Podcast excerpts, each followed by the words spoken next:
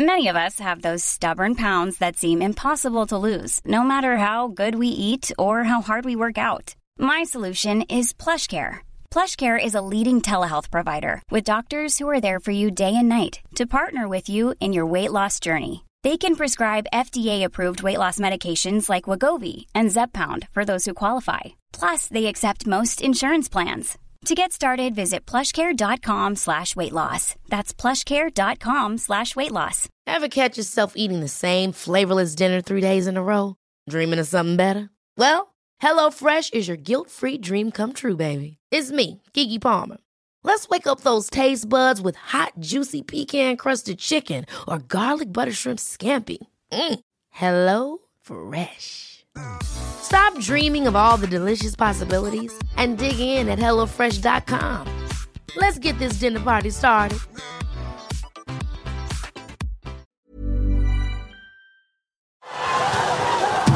Hockeyvänner, det blir NHL, det blir SHL, det blir Hockeyallsvenskan och det ska bli riktigt, riktigt kul. Trion Bulten, Wallin, Gide. Det är så bra. Jag älskar det.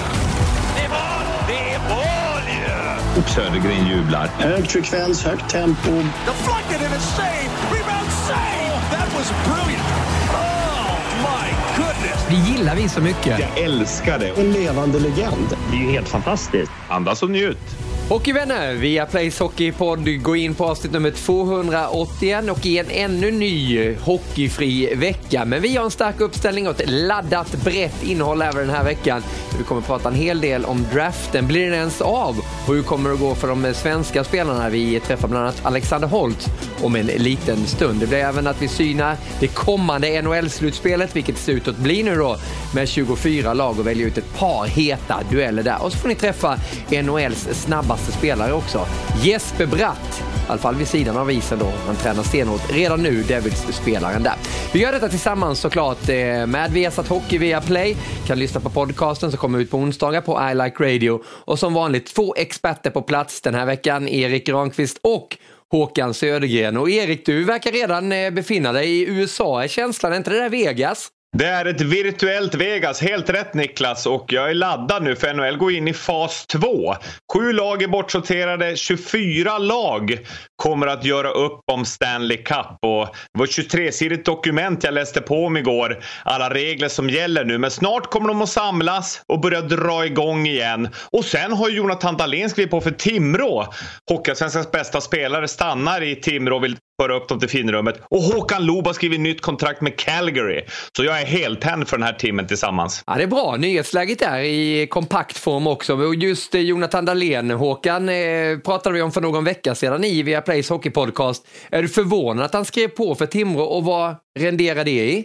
Ja, det tycker jag väl inte. Det har ju gått bra för honom. Han trivs ju där. Han är ju eh, bördig så att säga från eh, lite längre västerut i landet, där Östersund var. Och känner väl att den där tryggheten behövdes. Har ju alltid lyckats bäst eh, uppe i ladan där i Timrå.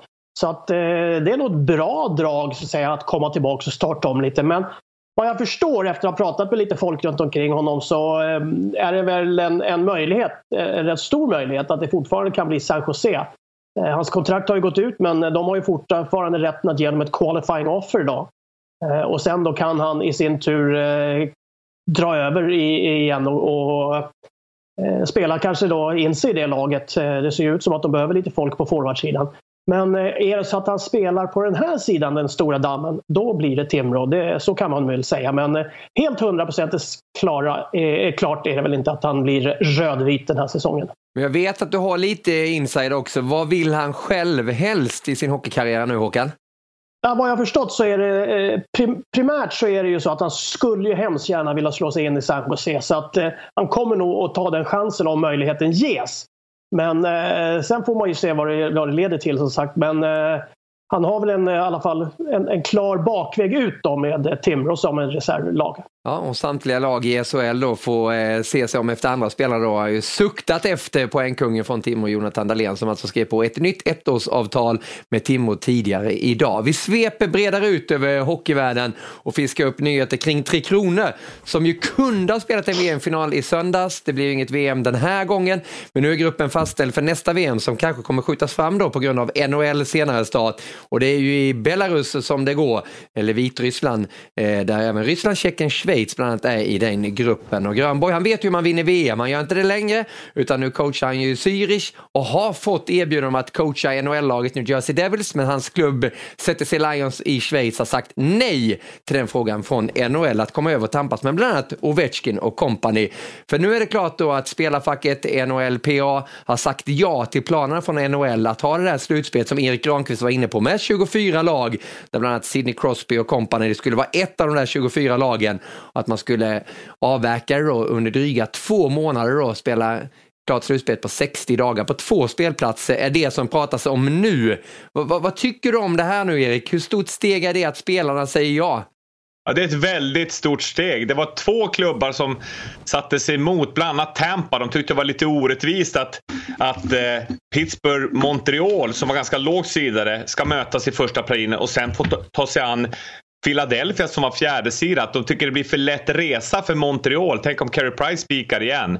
Men det var Killorn i Tampa och sen var det eh, en klubb till, Carolina, som sa nej till det här. Men resten sa ju ja. Och det är det som är väldigt positivt. Vi har varit inne på det förr, att procentsatsen att vi kommer få se en Stanley Cup-vinnare bara öka för varje vecka som går. Och, och nu blir det sådana här hubbar att de får samlas max sex spelare åt gången. Man gör sådana här covid-tester två dagar innan de samlas på is eh, där borta i Nordamerika. Svenskarna som är på is här, bland annat Henrik Lundqvist och många andra, eh, Jesper Bratt med flera, Hampus Lindholm träffar jag som är på is här i Ängelholm. Han ska inte spela mer för Anaheim är ett av de sju lagen som ska bort. Men svenskarna som är kvar här kommer ju fortsätta träna här i Sverige fys och is. Och sen när man går in i nästa skede att lagen ska göra camper, alltså fas 3. Då kommer svenskarna åka över. Och sen fas 4 är ju att spelet drar igång igen. Och då blir det play-in först och sen blir det då ett vanligt slutspel. Ja, vi ska titta närmare på det om en liten stund. Men Håkan, hur lång väg är det kvar till att det här ska bli verklighet? Ja, det är nog inte så himla långt utan det är väl mer att man ska findetaljera den här vägen fram till just när man släpper pucken. För att det, det stora centrala eh, valet det har man ju faktiskt tagit och fått bekräftat från spelarfacket och när spelarfacket väl är med då vet vi, då brukar man vara rätt så snabba med att komma till lösningar. Det är ju som sagt, ofta som det hamnar om NHL så är det ju stålarna som räknas. Va? Och går man med på att dela dem på rätt sätt och spelarna framförallt ser att de får pengar, alltså de får betalt. De har inte fått sina löner än för den här sista delen av den här säsongen. Så att de är ju väldigt ivriga av den anledningen. Så att jag tror att det stora konsensuset är redan genomfört. Nu är det så att säga detaljstyrningen fram till eh, pucken släpps som ska bara mejslas ut. Men, just det här att det har eh, diskuterats också bland spelarna då, att det är lite orättvist att förutsättningarna har varit annorlunda. Eh, många svenska spelare som du var inne på Erik har varit på is under rätt lång tid nu. Hur tänker du kring det Granqvist? Jag tänker att eh... Jag tror det, dels är det också lite avundsjukade. De har ju varit i karantän, många knappt kunnat lä lämna lägenheterna där borta i, i eh, Nordamerika, de som har varit där, medan svenskarna kunde vara på is. Jag hörde att Vissa spelare där borta i USA har ju också kunnat vara på is. De som har haft tillgång till det till exempel i husen eh, och så vidare där de bor. Men det är ju ganska få. Men det kommer inte spela någon stor roll för de kommer ändå få tre till fyra veckor på sig innan de här skarpa matcherna drar igång. Så det kommer inte göra någon större skillnad tror jag att vissa svenskar har varit på is lite längre. Du menar att vissa spelare har ishall hemma i husen alltså? Ja, alltså jag, jag hörde, ju, lyssnar mycket på amerikanska podcaster och, och vissa, den här Philadelphia-backen, ryssen som smäller på de här tacklingarna. Vet du vem jag menar då?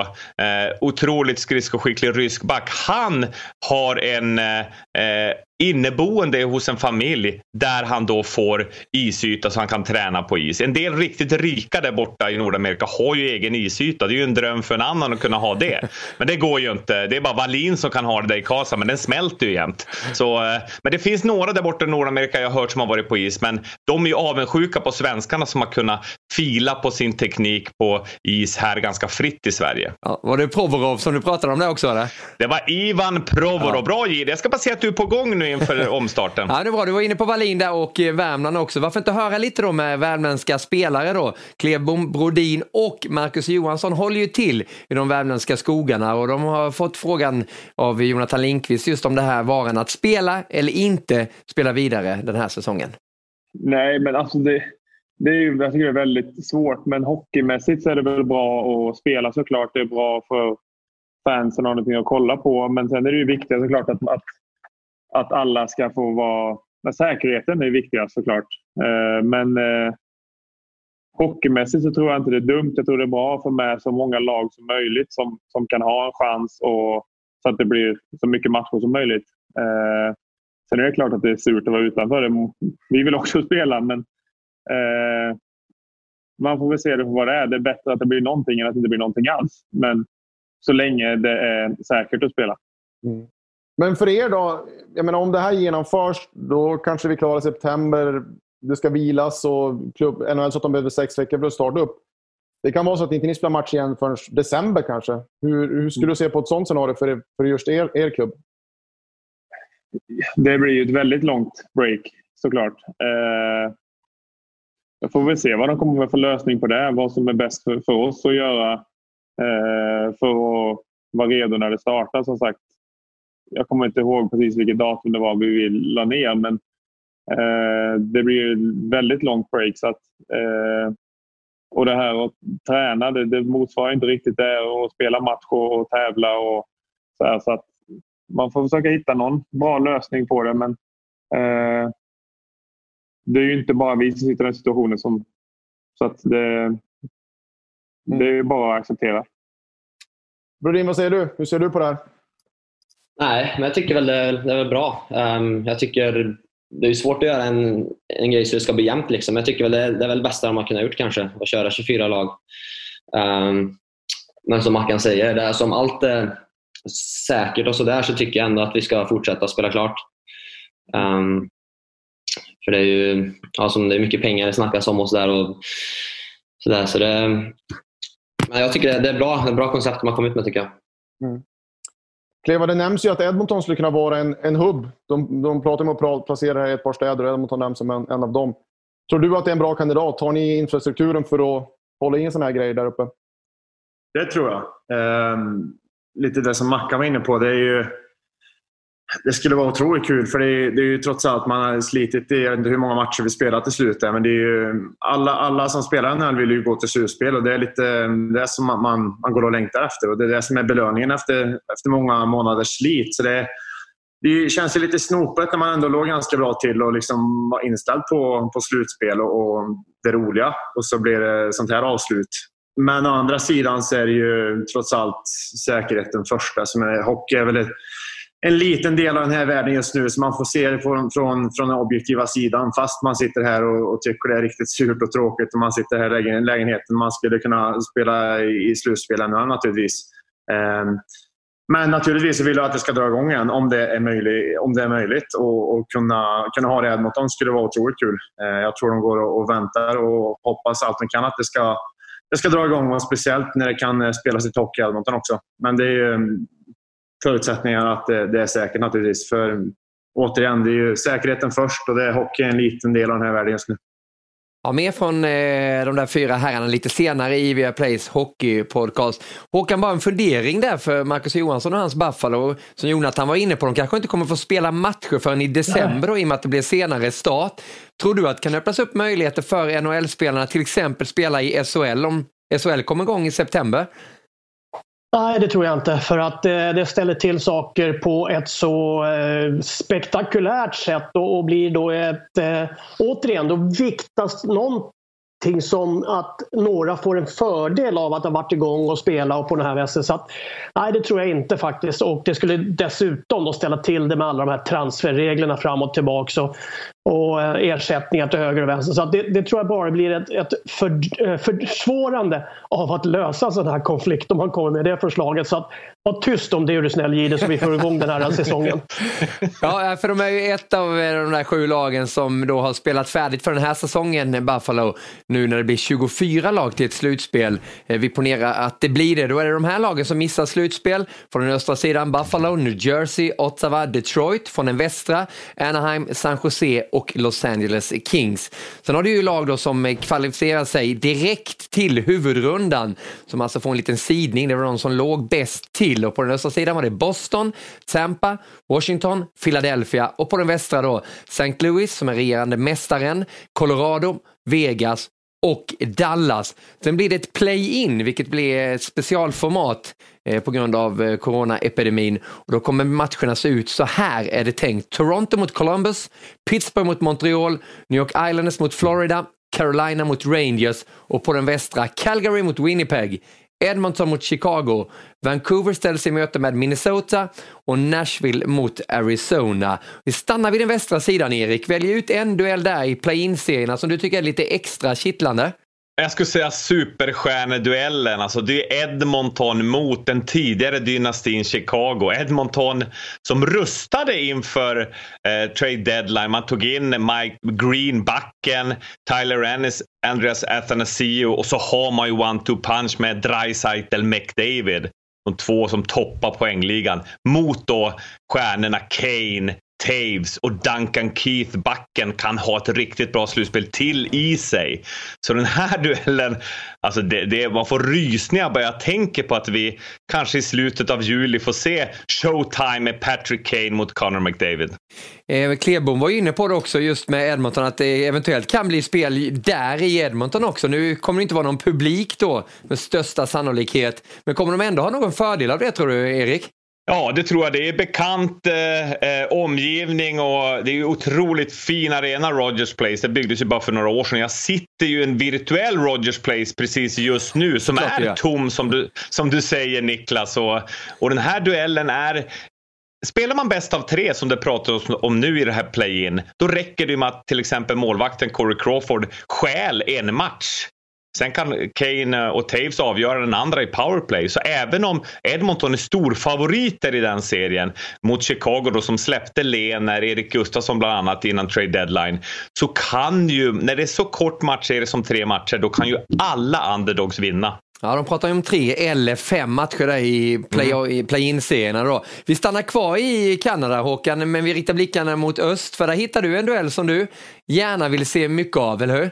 Ja, den tajtaste på förhand tänkte det, det är ju Toronto mot Columbus också. Och dessutom så tycker jag att det blir lite spännande då med, med eh, en ung tränare då i, i Keefe i, eh, Toronto och sen då Tortsy i Columbus. Va? Så att eh, det, det är smart. Men sen är det ju en massa svenskar i bägge lagen. Wennberg, eh, eller Bemberg, Bemström och, och mot alla Toronto-svenskar. Så att jag tycker att det här, det här tycker jag det skiljer sig ut lite. Eh, sen självklart att Rangers eh, får komma in och få lira slutspel, det är ju spännande i sig. Va? Men den här matchen tycker jag är lite mer än de andra. Hur, hur ser du på Torontos chans att gå långt då, Håkan? Ja, det är en utmaning faktiskt för dem, men jag tror dessutom att klarar man sig förbi då ett eh, Columbus som kommer att gneta och spela väldigt strikt mm. defensivt. Va? Och är det ett lag som Toronto så måste de ju vinna tack vare sin fantastiska offensiv. Så att det här blir lite, tror jag, en sån här eh, man brukar alltid kalla det lite tröskel. Klarar du att passera förbi den här första tröskeln så får du väldigt mycket självförtroende. Jag tror du får mycket tempo och du har vunnit en serie med väldigt mycket hårt jobb. Och då tror jag man är fantastiskt bra inne i en slutspelstempo. Och då tror jag att eh, Toronto kan gå långt för en gångs skull. Ja, nu nämner ni kanadensiska lag, både Toronto och Edmonton, Erik, och det finns ju mer där med, med Calgary ja. också. Hur viktigt blir det här för Kanada, det här play-inet? Oerhört viktigt och det återstår ju att se också. USA eh, har ju sagt ja till att proffsidrottare får åka in i landet direkt det blir klartecken. Eh, men det har inte Kanada gjort ännu. Så eh, det är också en, en, fråga, på tal om Kanada, som inte har vunnit sedan 93 när Montreal vann med Patrick Roy i målet bland annat. Jag vill säga en grej, duellen där Toronto har gjort 38 mål fler än vad Columbus har gjort i grundserien. Men Columbus har släppt, släppt in 39 färre. Så det blir verkligen försvarsspel som ofta vinner mästerskap som direktören brukar säga mot Torontos otroliga offensiv. Ja, man längtar ju efter de där duellerna såklart. En annan eh, spelare då som ju har förberett sig hårt där hemma om säsongen skulle fortsätta. Nu kommer den inte göra det för hans lag. New Jersey Devils, det är ju Jesper Bratt som var på väg mot sin poängstarkaste säsong någonsin när allting tog stopp. Det gör inte hans träning. Bättre tränad än någonsin är han. Tillsammans med Andreas Ögren så kör de stenhårt. Jesper Bratt som även hyllas då av träningskompisen Patrik Hörnqvist. Susanne Sjögren har träffat dem båda. En grymt spelskicklig hockeyspelare. Han är väldigt snabb i hörnen och stark på pucken. Och nya, nya modellens hockey verkligen på honom. Är grym, grym i pucken och spelvändningar och, och frånvändningar framförallt med puck. Så att en, en otroligt bra hockeyspelare med grym fart på fötterna. Så att, eh, han kommer ni se mycket av i nästa 15 år där borta. Jesper Bratt är hockeyspelaren som lämnade Sverige redan som 19-åring och bytte ut sin trygga tillvaro i allsvenska AIK mot en sommarcamp med New Jersey Devils. En camp som ledde till en plats i laget och den 7 oktober 2017 gjorde han debut mot Colorado. På sina två första matcher så gjorde han tre mål och två assist och därmed så fick han spotlighten på sig. Det var väl lite när man kom över att kanske inte jättemånga visste vem man var och sådär där och så kom man in och fick en, fick en jättebra start. Och, eh, då är det såklart att man får lite mer förväntningar på sig. Och så där. Men jag försökte väl se det hela tiden som att eh, någon gång kommer det ju inte gå så här bra. Alltså man har ju inte alltid det här flytet med sig. Och för mig blev det väl det viktigaste hela tiden blev väl att försöka hålla mig hålla mig nere på jorden och, och, verkligen träna extremt hårt för att bibehålla det här. Och liksom eh, inte, inte få de här alldeles för höga eh, djupa, djupa dalarna och höga topparna utan att man håller sig på en bra nivå och att man eh, jobbar hårt genom hela tiden och, och, inte svävar iväg för mycket. Men det var ju såklart att det var en, det var en start, för, start för karriären när man fick sitt namn egentligen och, eh, och man började leva, leva efter det. Förutom att han är en fantastisk människa så är han alltså en ren power forward som bygger sitt spel på fart. Älskar när det går fort. Vi kör ju alltid så här, äh, vi har speedpasserna på måndagar när vi har, jag tycker de har vila över helgen, som, som alltså mest utvilade ben för att kunna byggas fart. De passen älskar jag han. Så han sa, nu, idag är det mitt pass. Liksom. Eh, så nu har, hans agent tog kontakt med mig när han hade signat med Devil så sa han, vi behöver mer power, behöver mer vikt på Jeppe. Eh, och det har vi försökt bygga då. Han har tagit enorma kliv varje sommar med just den biten också. Blivit starkare, blivit ännu snabbare. Så bygger på det han redan är bra på. Hur är det att träna med det här gänget? Ja, det är superroligt. Vi har ett super, superbra gäng.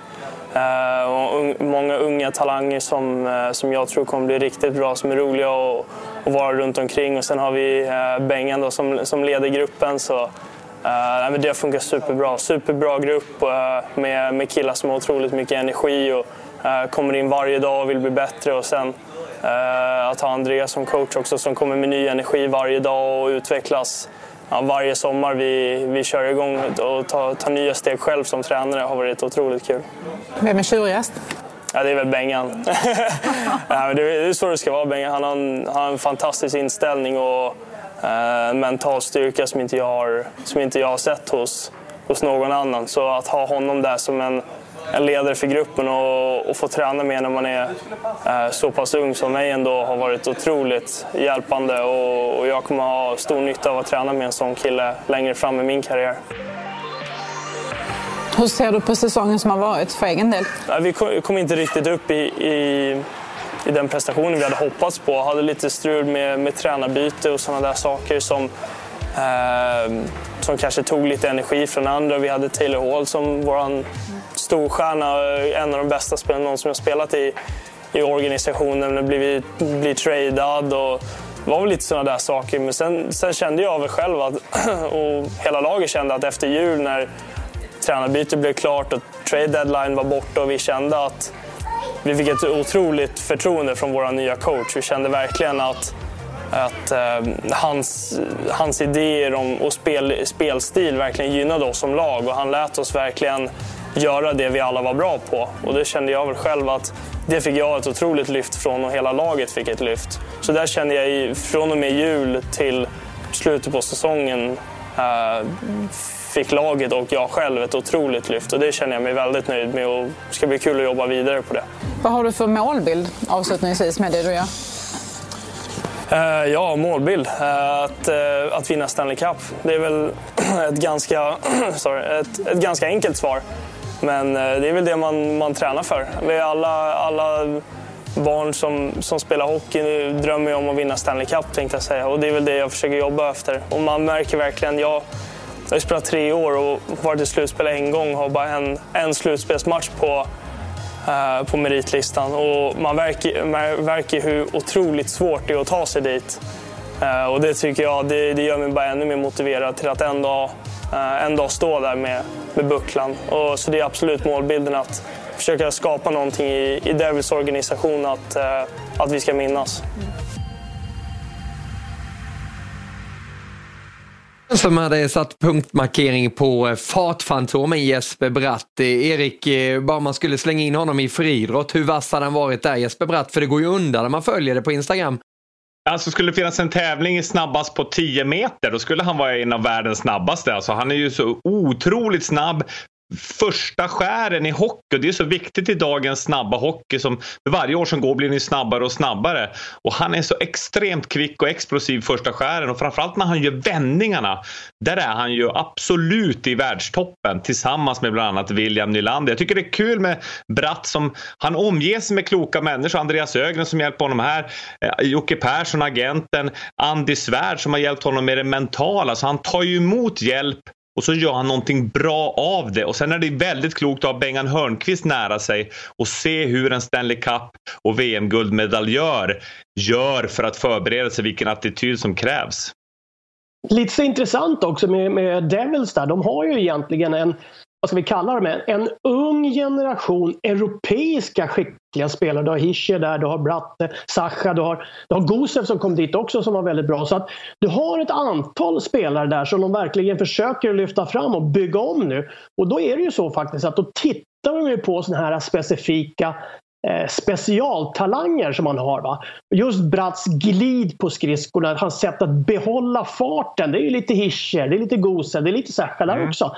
Som har ungefär samma stuk. Va? Så att det ska bli väldigt kul att se dem där. För de kommer spela en lite annorlunda ishockey än vad New Jersey Devils var kända för på 80-90-talet och, och, senare också. Jag tror att de, de har som sagt något på gång där. Ett par år till, några bra backar, en målvakt som kan ta en puck ibland. Då kan de bli riktigt giftiga. Ja, han tränar... Jag får bekräfta det du säger Håkan. Bara, jag spelar golf med scouten Niklas Evertsson i New Jersey Devils. Och han sa precis som du säger Håkan, att de vill ha den här typen av kvicka, smarta spelare som du nämner. Och han sa att Nico Hischer kommer vinna Selke Trophy flera gånger om som bästa defensiva forward i NHL. Otroligt smart spelare som är ju den första som draftas som nummer ett eh, född i Schweiz. Det skulle jag också hoppas om jag den europeiska scouten hade hittat Hischer. och på, tal, på tal om att hoppa, alltså, han tränar hårt för dig Jesper Bratt och Håkan, eh, har glömt nycklarna till din toppfloorvåning i Oslo en gång så ring Bratt, han hoppar upp dit och kommer in genom fönstret. Det är otroligt då spänst. Då har han bra, då har han bra lårmuskler alltså, man kommer hit upp. ja, verkligen. Vet du. Ja, det skuttar till och det, han fick ju hoppa högt i draften också för han landade ju på plats nummer 162 2016. Så det var ingen jättetalang i Jesper Bratt, vilket säger rätt mycket om det där med draften också. Eh, hur viktig eller hur oviktig den är. Och vi väntar ju om det ska bli någon draft den här sommaren. Det var ju tänkt att det skulle bli det i slutet av juni i Montreal. Den är lagd på is nu då på grund av corona. Och vi väntar ju med spänd förväntan med tanke på att det är många svenska spelare som kan gå hur högt då Erik? För du har fått göra en liten topp 10-lista. Hur ser det ut? Ja, det är att eh, det kan bli så många som fyra svenskar förutspår jag topp 10. Jag har tagit med tre och ni ska se Håkan har tagit med en annan också. Etta kommer bli Alexis Lafreniere så vi kunde njuta av junior-VM. Han kommer solklart gå som nummer ett. Sen är Quinton Byfield tänkt att gå nummer två men jag tycker Tim Stützle ska gå som nummer två. Väldigt imponerad av honom. Sen kommer två svenskar. Lucas Raymond, superplaymakern följd av Alexander Holtz på femte plats med det otroliga skottet. Sen har vi Rossi Perfetti, Lundell, finsk center som är väldigt smart, Drysdale och Noel Gunler, målskytten uppifrån mina hemtrakter Luleå på tionde plats. Så tre svenska topp 10, det vore otroligt kul. Jag är säker på att Raymond och Holtz kommer gå topp 10. Ja, men det är intressant för om vi plockar fram och plockar in Håkans eh, topp 10 i draften så ser det lite annorlunda ut då. Eh, framförallt uppe i toppen Håkan, varför?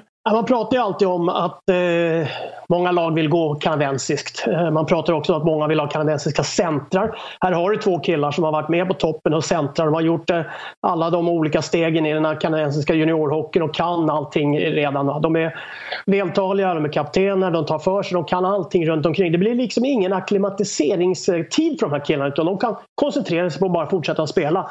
Så jag tror att de här killarna blir väldigt intressant för de lagen som ska bygga någonting och hitta franchise players som man försöker hitta.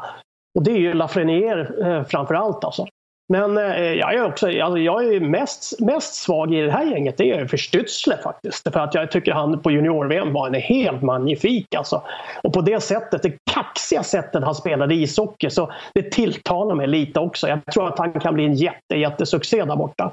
Har... Lukas Raymond har jag lite högre upp än vad jag har... Förlåt? Ja, kör vidare. Jag har Lukas Raymond lite högre upp än vad jag har Alexander Holst. och det kanske skiljer oss lite. Raymond är en... Ehm, jag tycker inte han har fått visa riktigt hur pass skicklig han är som allround.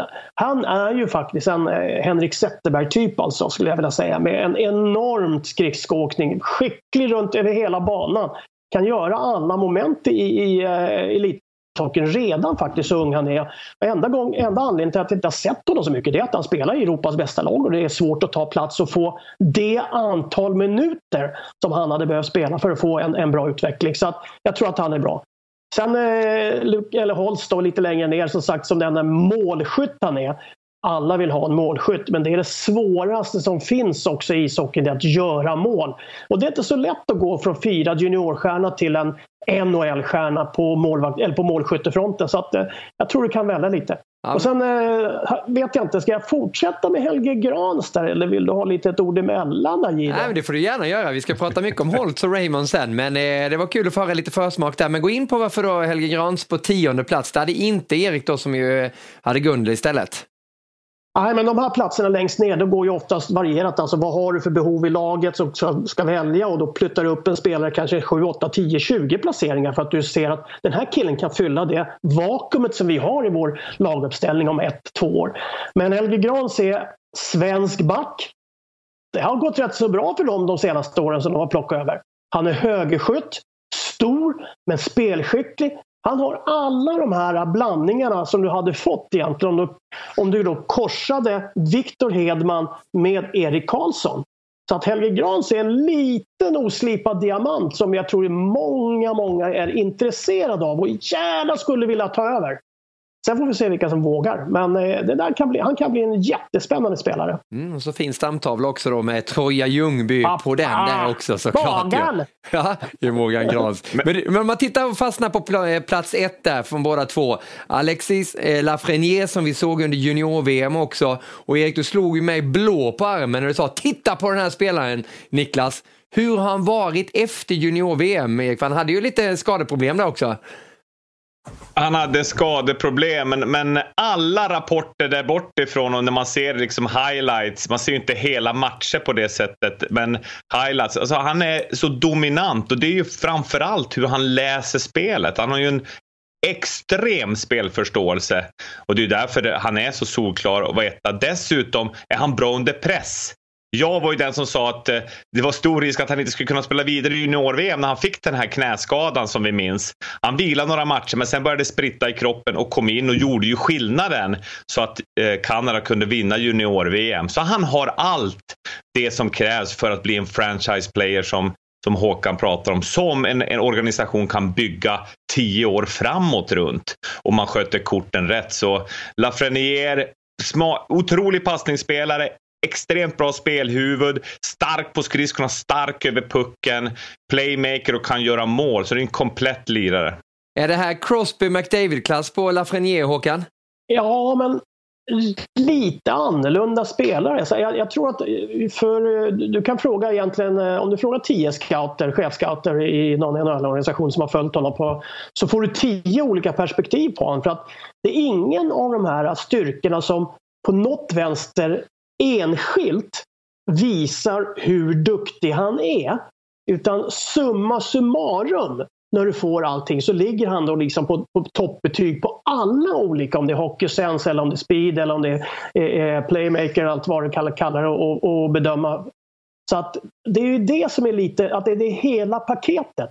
Plus, vi måste ändå inse det, är man kanadensare, är man kapten, född kapten, eh, då blir det liksom att du, du kommer smita in och du kommer att ta en plats på ett sätt som är väldigt naturligt för den här typen av spelare. Så att eh, Lafrenière kommer definitivt komma att eh, höras om 15 år framåt.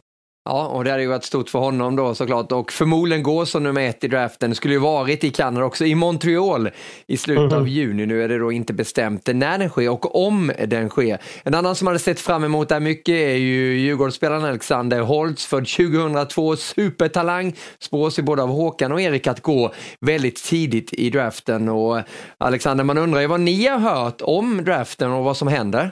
Det är tufft. Eh, intensiva dagar, mycket pass. Så ja, det är tufft gick rykte om att ni mötte de äldre Djurgården i fotboll också. Eh, vilka vann det?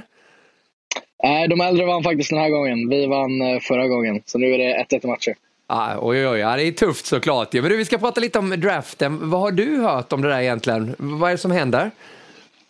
Ah, jag har faktiskt inte, vet väl lika mycket som alla andra. Eh, det har väl inte kommit något riktigt beslut, så man, man går och funderar mycket, eh, går och väntar. Får du någon, eh, liksom någon kontakt med din agent och sånt som vet någonting eller går man bara i det här vakuumet och eh, väntar man ska åka över senare eller hur ligger det till? Nej, men det, man får väl höra lite om vad som händer. Men det är väl klart att det inte kommit något fast beslut än så ja, det finns väl inte riktigt någon plan. Men du, hur skulle det påverka dig om det inte blir av det här nu, den här sommaren som du har tänkt? Nej, det vet jag faktiskt inte. Eh, det är högst oklart. Eh, man har ju alltid ja, drömt och hoppats på att det blir av. Och eh, det hade väl känts, känts väldigt konstigt om det inte blir av. jag kan tänka mig det. För beskriv lite hur det har varit under den här säsongen. Då. Du har ju fått spela mycket i seniorlaget med Djurgården och det har ju rönt uppmärksamhet i USA och Kanada också inför draften. Hur stort har intresset varit kring dig som personspelare? Nej, men det känns som det har varit väldigt stort faktiskt. Eh, många lag som man har haft möte med nu är väl, känns väl väldigt intresserade och eh, mötena har gått bra. Så eh, känns som det har varit ett stort intresse. Eh, det har blivit mycket media i år också, så eh, det känns som det har varit ett roligt år. Du Alex, hur fungerar de där mötena? Ja, mötena just nu är på sådana här Zoom-calls heter det. Så då sitter man ja, som ett, vad vi, ett stort gruppsamtal med alla sitter på varsin skärm och ett stort, ja, ett stort videomöte. Men får ni berätta om er själva där också då inför eh, alla andra? Är det massa scout och sånt med på de här mötena, eller hur ser det ut? Ja, exakt. Det kan vara allt från GM, assistant coach, ibland är headcoachen med. Eh, massa olika scouter. Så får man beskriva sig själv lite hur man är som spelare och som person. Och se om de bilderna stämmer överens med deras bilder och sen snackar man lite allmänt på. Hur, hur svårt är det där egentligen att prata om sig själv och du får göra det på, på engelska också då, såklart? Ja, nej, men det är väl kul, kul, att få prata lite engelska. Men det är klart, eh, man gillar väl inte jättemycket att prata om sig själv. Men det är klart, eh, man har lärt sig nu lite, man har haft lite möten och det blir bara bättre och bättre för varje gång. Hur upplever du att organisationen är i de här NHL-klubbarna? Jag förstår att du inte får säga vilka klubbar det är som har lockat mest eh, intresse från dig, men ändå, hur proffsigt är det uppbyggt? Nej, men det är väldigt proffsigt. Eh, jag tror att när man är där borta på Combine och när man väl är i, vid något NHL-lag så är det ännu proffsigare. Men eh, ja, man märker det, det är många delaktiga på de här mötena så man märker redan då att det är mycket ja, folk involverade. Vad har du för dröm då, Alex, när det gäller NHL och något speciellt lag som har varit favoritlag sedan du var liten? Nej, väl inget speciellt alltså, favoritlag. Har väl mer, ja, kollade upp mycket mot till Ovechkin när jag var mindre kollade mycket av hans highlights och hans mål. Så det var mycket att kolla på han och sen älskar man ju hockey överlag så det blir väl ja, kolla mer på ja, bra lag. Men, men hur speciellt är det då? Här hemma så är det Djurgården som har varit ditt lag också, nu får du spela där, men sen när man kommer till NHL så har man inga valmöjligheter egentligen. Hur konstigt är det? Nej. Men det är lite sjukt faktiskt. Det är ett lag som ska välja ens framtid. Så uh, det är ett speciellt, ja, ett speciell vad är grej som är inom en sport. Men jag tycker det är jäkligt coolt. Så uh, det är något jag ser fram emot väldigt mycket. Nu är du ju ung fortfarande och kommer ju draftas tidigt då för tidiga ålder här också då. Men eh, vad, vad, har du för plan eh, om du får bara spekulera lite själv? N när skulle du känna att det är dags att åka över? För det måste ni prata ja, om. Ja, eh, ja, klart lite men det är väl högst oklart det med. Det beror på lite hur, för klubben som draftar den känner för och eh, vad man kommer fram till också som om de behöver någonting så, ja, så tidigt som pass så tidigt som det kan bli eller om de vill vänta. Det får man ju bygga en ja, kemi med laget. Mm. Har du någon speciell spelare som har varit i NHL som du har lite som mentor, bollplank? Eller hur arbetar du? Som jag har snackat med tänker du? Ja. Eh, Nej, men det är väl mest eh, när jag tränar med Andreas på somrarna så blir det väl eh, man snackar med de som är där. Nu är Bengan Hörnqvist där, Jeppe Bratt, Kalle Dahlström. Men sen tidigare har jag Raquel, Jakob Josefsson har jag snackat med väldigt mycket. Han träffar jag varje dag. Eh, Berglund som var där också. Så eh, man har snackat väldigt mycket med dem. Så eh, ja, man har väl ett, ett litet hum om hur det är. Du, det är ju Andreas Ögen då som är fystränare som du arbetar med under sommarna också då, eh, som du var inne på där. Men du, vad, vad säger de här spelarna till dig? Vad får du för råd? Eh, men vad är det? Det är väl, det är väl lite verkligen ta vara på chansen när man är där borta. Eh, det är väl lite en så här once in a lifetime grej man verkligen får chansen att göra. Och eh, man ska verkligen försöka ta den och ta in så mycket som möjligt när man är där. Vilket jag vet du har gjort under säsongen här med Djurgården också. Vad var det svåra med steget att ta, gå från juniorspelare till seniorspelare? Uh, nej men det är väl att möta spelare som har spelat ja, hockey så mycket längre än vad man själv har gjort. Eh, uh, vissa är väl ja, ens egen dubbla ålder. Så, uh, nej, men det har varit väldigt kul faktiskt. Uh, många möter mycket större och fysiska spelare. Men klart man möter bättre spelare också. Så, ja, det har väl varit den största skillnaden att de har mer rutin. Men är du nöjd med det du presterade i Djurgårdens A-lag den gångna säsongen? Nej, men det var klart jag kände att jag hade mer att visa och jag är väl inte helt nöjd. Eh, jag kände väl att jag kunde göra bättre ifrån mig. Så det var lite missnöje, men sen när jag ändå kollar tillbaka så uh, tycker jag ändå jag gjort det ja, hyfsat bra. Men det är klart jag vill alltid göra det bättre. Hur, mycket känner du att du kan få en ännu större roll i Djurgården eh, kommande säsong? Om det nu blir då med tanke på corona och allt som, som sker där ute. Nej, men det är väl klart man känner att man, kan, man får en större, större roll för varje år som går. Eh, man visar vad man kan, visar vad man blir bättre på och ja, visar att man, är, ja, att man verkligen kan spela de här toppminuterna och verkligen vara en avgörande roll i laget. Och tittar man på, på draften så är det ju ditt namn som kommer upp och så är det ju Lucas Raymond också. Vad, vad kan du säga om Lucas som du känner väldigt väl? Jag gillar honom som fan. Eh, vi är väl oftast ja, roommates när vi är med landslaget. Så vi snackar väldigt mycket då. Eh, hänger väl hela tiden när vi är med landslaget. Så eh, det var en fantastisk kille. Eh, rolig. Eh, rolig att vara med. Men du, det måste väl bli lite prestige också när det, när det gäller vem som kommer draftas först av er, eller hur? ja, jag vet faktiskt inte. Någonting kanske det är, men det är väl inget vi riktigt går och snackar om sådär. Men ja, första svensk är väl alltid någonting. Ja, det var du får sikta på det. Tack så jättemycket Alexander för att vi fick titta in på fysläget där också. Ja. Lycka till. Det blir revansch i fotbollen imorgon gissar jag. Ja, det hoppas jag. Ja, det är bra. Vi ses! Ha det bra. Tja! Ja, det är schysst att han ställer upp direkt från Bosön där, Alexander Holtz. Och, eh, de unga Djurgårdarna förlorar mot de äldre. Håkan, hur vanligt är det? Det är rätt vanligt. I alla fall eh, efter att jag passerar 25-årsåldern så är det väldigt vanligt. Det brukar vara rätt bra matcher det där. Alltså, det är fotboll med, utan, eh, med hockeyregler. Det brukar vara bra matcher. Men du Håkan, eh, jag vet att du bevakar honom lite extra naturligtvis eftersom han spelar i Djurgården också och de egenskaperna han besitter, Alexander Holtz. vad, vad säger du om hans utveckling? Jag tycker den är faktiskt väldigt positiv. Att eh, komma in i den åldern och ta för sig men framförallt utveckla spelet också. Att han är målskytt och lyckas upprätthålla det på, på varje nivå som han kliver upp. Det är liksom inget annat än det man förväntar sig för det måste han göra om han ska vara fortfarande intressant. Men sen är tillägget att få ett större, eh, större register eh, över hela banan. Eh, och sen framförallt just att orka prestera bra träningar, bli bättre på fysen, eh, hålla en jämn nivå. Det är det som är problematiken för en ung spelare som kommer upp som inte får just som man säger de här många minuterna som han är van vid från juniorlag eller liknande. Så att jag tycker att jag har ett, ett, ett, rätt moget intryck trots att eh, han är så ung som han är. Ja, det, det imponerar på mig också. Jag pratade med Fredrik Mikko, målvaktstränare i Djurgården, som ser honom varje dag. Otroligt ödmjuk och hårt jobbande. Alltid med på målvaktsträningarna. Holtz sig en av de bästa spelarna i hela SHL på, på att hitta ytor i slottet och presentera bladet. Det är han fenomenal på. Så han kommer bli en bra sniper i NHL i framtiden.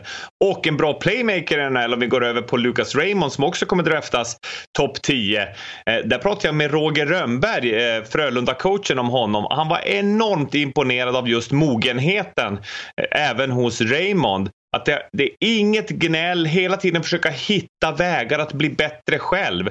Ställer frågor, vill ha feedback hur han kan utvecklas. Just nu är han på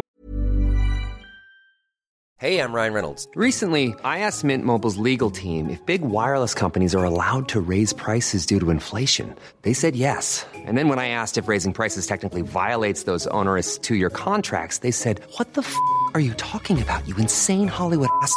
So to recap, we're cutting the price of Mint Unlimited from $30 a month to just $15 a month. Give it a try at mintmobile.com slash switch. $45 up front for three months plus taxes and fees. Promo rate for new customers for limited time. Unlimited more than 40 gigabytes per month. Slows. Full terms at mintmobile.com. Even on a budget, quality is non-negotiable. That's why Quince is the place to score high-end essentials at 50 to 80% less than similar brands. Get your hands on buttery soft cashmere sweaters from just 60 bucks, Italian leather jackets, and so much more. And the best part about Quince, they exclusively partner with factories committed to safe, ethical, and responsible manufacturing. Elevate your style without the elevated price tag with Quince. Go to quince.com slash upgrade for free shipping and 365-day returns. is mycket med Andreas Larsson som är skillstränare, fystränare där runt eh, Göteborg. De har sina egna rådgivare som kommer med expertis de tar emot kunskap och sen omsätter de det på isen. Så både Raymond och Holtz kommer vi njuta av många, många år framöver på Viaplay. Ja, de har ju möjligheten att spela tre junior-VM för de är både så mogna och så pass bra då så de fick vara med i junior-VM som ju avgjordes i eh, Tjeckien tidigare. Ni kanske såg det i Viaplay då när Sverige vann brons med bästa landslagskompisarna Holtz och Raymond i den blågula dressen. Och Lucas Raymond han träffade våran expert eh, Rickard Wallin inför den här VM-turneringen för att prata just om de här höga förväntningar som finns på honom som spelare.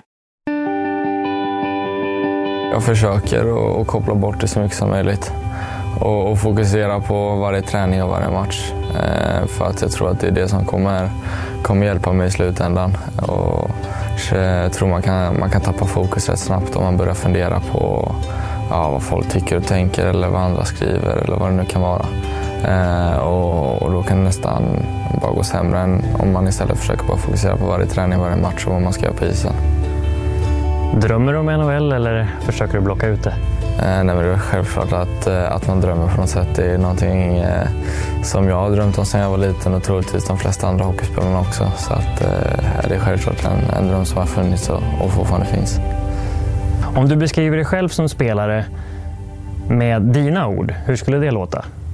Eh, nej, men det skulle vara en, en offensiv forward eh, som, som vill skapa och, och göra mål. Antingen eh, göra mål själv eller försöka passa för att någon annan ska göra mål. Patrik Karlsson så hittar den utan till Lukas Raymond och kolla på det där skottet. Så hårt! Samtidigt som jag försöker eh, jobba hårt och, och, och kämpa för laget så sätt också. Så att eh, försöka få med ett allround game. Liksom. Var du naturligt begåvad att åka skridskor och att du kände att det här var min grej? Eh, nej, det tror jag inte. Eh, jag, eh, jag började ju som sagt rätt ungt, tre år. Man började när man var sex egentligen i Frölundas hockeyskola så att jag började rätt tidigt. Eh, men alltså det var ju liksom, jag åkte väldigt mycket skridskor. När jag inte tränade vanligt så åkte jag till uterinkar och körde eller spelade innebandy i källaren eller vad det nu var. Så jag tror att det alltid kommer från början från att eh, man har tränat mycket. Självförtroendet då? Om du har en dålig match, hur hanterar du det? Eh, nej men det är väl att eh, försöka titta igenom matchen, eh, se vad det är som har hänt och varför det har hänt på något sätt. Och, och sen jobba därifrån och försöka stänga det så fort som möjligt och, och blicka vidare. Har du någon hjälp på mental träning? Eh, ja, vi har min mental coach här i Frölunda eh, som, eh, som vi snackar med då och då. Eh, men, eh, eh, nej, men ofta är det inte så jättekomplicerat utan eh, bara försöka gå igenom det och, och jobba därefter. Ja, det var inför junior-VM gick ju bra där både för Holtz och Raymond vann ju brons till slut då med juniorkronorna. Håkan, hur länge sedan var det Sverige hade två sådana här stora talanger, alltså födda 2002, både Raymond och Holtz? Ja, alltså det är alltid lätt att plocka fram bröderna Sedin då när det gäller parspel. Så det, det, vi, kan ju, vi kan ju börja där. Forsberg, Näslund självklart också. Men det är inte så vanligt nu på sista tio åren egentligen att vi har haft två forwards som har legat så här högt. Två backar har vi varit mer vana vid. Då, sagt. Det, är, det är lite en vändning av den här eh, rytmen vi har haft med eh, svenska stjärnbackar som levereras högt upp i draften. Så att, eh, lite kul faktiskt att det behövs forwards. Vi, vi har ju klagat, eller vi, jag har ju klagat lite på de här 90-talist-forwardarna som inte har riktigt kommit loss tycker man i NHL som tidigare generationer har gjort. Så att det är välkommet med två forwards. Mm, och de väntar alltså på att bli draftare och när det gäller drafter så är det ju eh, Etto som har gått och verkligen blivit de där lysande stjärnorna i ligan. Jag tänker på eh, Crosby, på Ovechkin, på McDavid. Men det är långt ifrån alla draftval som har varit lyckade. From the Sarnia Sting, Nail Yakupov. Det är ganska enkelt att rabbla stjärnor som har gått etta i draften. Svårare är det att komma ihåg dem som aldrig riktigt blev något. Minns ni kanske Nail Jakobov som gjorde succé i junior-VM 2012 och draftades av Edmonton samma år? Men i Oilers kom han aldrig riktigt till sin rätt. Han snittade under en halv poäng per match och när han slutade i ligan hade han lägst poängproduktion av alla aktiva draftettor. Eller Patrick Stefan som 1999 plockades först av Atlanta Trashers. Han gjorde 455 matcher i NHL men bara 188 poäng. Och det blir inte bättre av att Daniel och Henrik Sedin var tvåa och trea det året, båda med över tusen gjorda poäng. Men värst av alla kanske ändå Alexander Deigler. 1993 ansågs han av många som den kommande generationens största stjärna. Det ryktades att Quebec Nordics ville trada till sig honom mot Owen Nolan, Peter Forsberg och Ron Hextall. Men Ottawa tackade nej och tog honom som nummer ett det året. Han ska ha varit en diva som var svår att handskas med och laget tradade senare honom till Philadelphia. Han snittade strax över en halv poäng per match under sin NHL-karriär. Vilket är ganska blygsamt om man jämför med vad klubben hade kunnat få. Samtidigt som vi kan hitta mindre bra draftade spelare så kan vi definitivt hitta fantastiska spelare som aldrig draftades överhuvudtaget. Bland annat sju spelare som har blivit inröstade i Hockey Hall of Fame spelare som Adam Oates med 1420 poäng totalt och 18 flest någonsin. Peter Stasny med över 1200 gjorda poäng. Eller Martin Saint-Louis som ansågs vara för kort sitt draftår. Vilket ju visade sig vara helt felaktigt. Den gemensamma nämnaren är just det, att odraftade spelare tenderar att vara något kortare och något lättare än de som faktiskt draftas. Men alla lag i ligan har odraftade spelare Flest har San Jose Sharks med hela 11 stycken den här säsongen. Och minst sitter St. Louis Blues på med bara en enda. Totalt är det 141 odraftade spelare som har tagit plats i NHL den här säsongen. Det är 4,5 spelare per lag, eller mer än hela sex lag totalt. Och här hittar vi faktiskt några av ligans absolut bästa spelare. Eller vad sägs om Mark Giordano i Calgary, i fjol framröstad till ligans bäste back, Norris Trophy. Eller kanske Sergej Bobrovski, två gånger vinnare av Vesina Trophy, ligans bästa målvakt. Eller Artemi Panarin, som innan NHL pausade låg på fjärde plats i poängligan. Det finns ett lag som verkligen har utnyttjat möjligheten till att plocka upp odraftade spelare. Och det är Los Angeles Kings. För några säsonger sedan hade laget bara en odraftad spelare och nu har man hela sju stycken. Och de har tidigare sagt att de måste bli lättare och snabbare för att kunna hänga med i hockeyns utveckling. Och här har de kunnat komplettera sin trupp med små, lätta, kvicka spelare. Spelare som till exempel Blake Lesoth eller Alexia Fallow. Borde kanske rent av fler lag följa Kings exempel och bli bättre på att hitta odraftade spelare som breddar truppen och kompletterar laget. Vem vet? Man kanske till och med har tur och hittar nästa Hall of Fame-spelare. Vincent Stenberg med den där eh, intressanta frågeställningen. Vi skickar vidare den pucken rakt till dig Erik. Ja, det här är extremt intressant och det, det visar ju på tålamod. Alla föräldrar, spelare, ungdomsledare. att även om man inte blir draftad eller att man är stjärna i TV-pucken, att man blir draftade och är med i juniorlandslagen och så vidare så kan man hitta en väg att komma lite senare utan att vara draftad och bli eh, det finns massor med scouter världen över, bland annat Håkan Loob nu som är pro scout som försöker att hitta de här guldkornen. Joakim Nygård till exempel i fjol, uppe i toppen i målligan i i SHL för två år sedan och det var massor med NHL-lag som ville ha hans fart och det blev Edmonton som till slut vann den duellen mot bland annat Calgary där Håkan Loob jobbade ville också ha honom. Så det är ju här man kan hitta guldkorn både i Europa men även i Nordamerika. Spelare som inte är nog bra när de är 18 för att bli draftade men som skjuter iväg senare i karriären.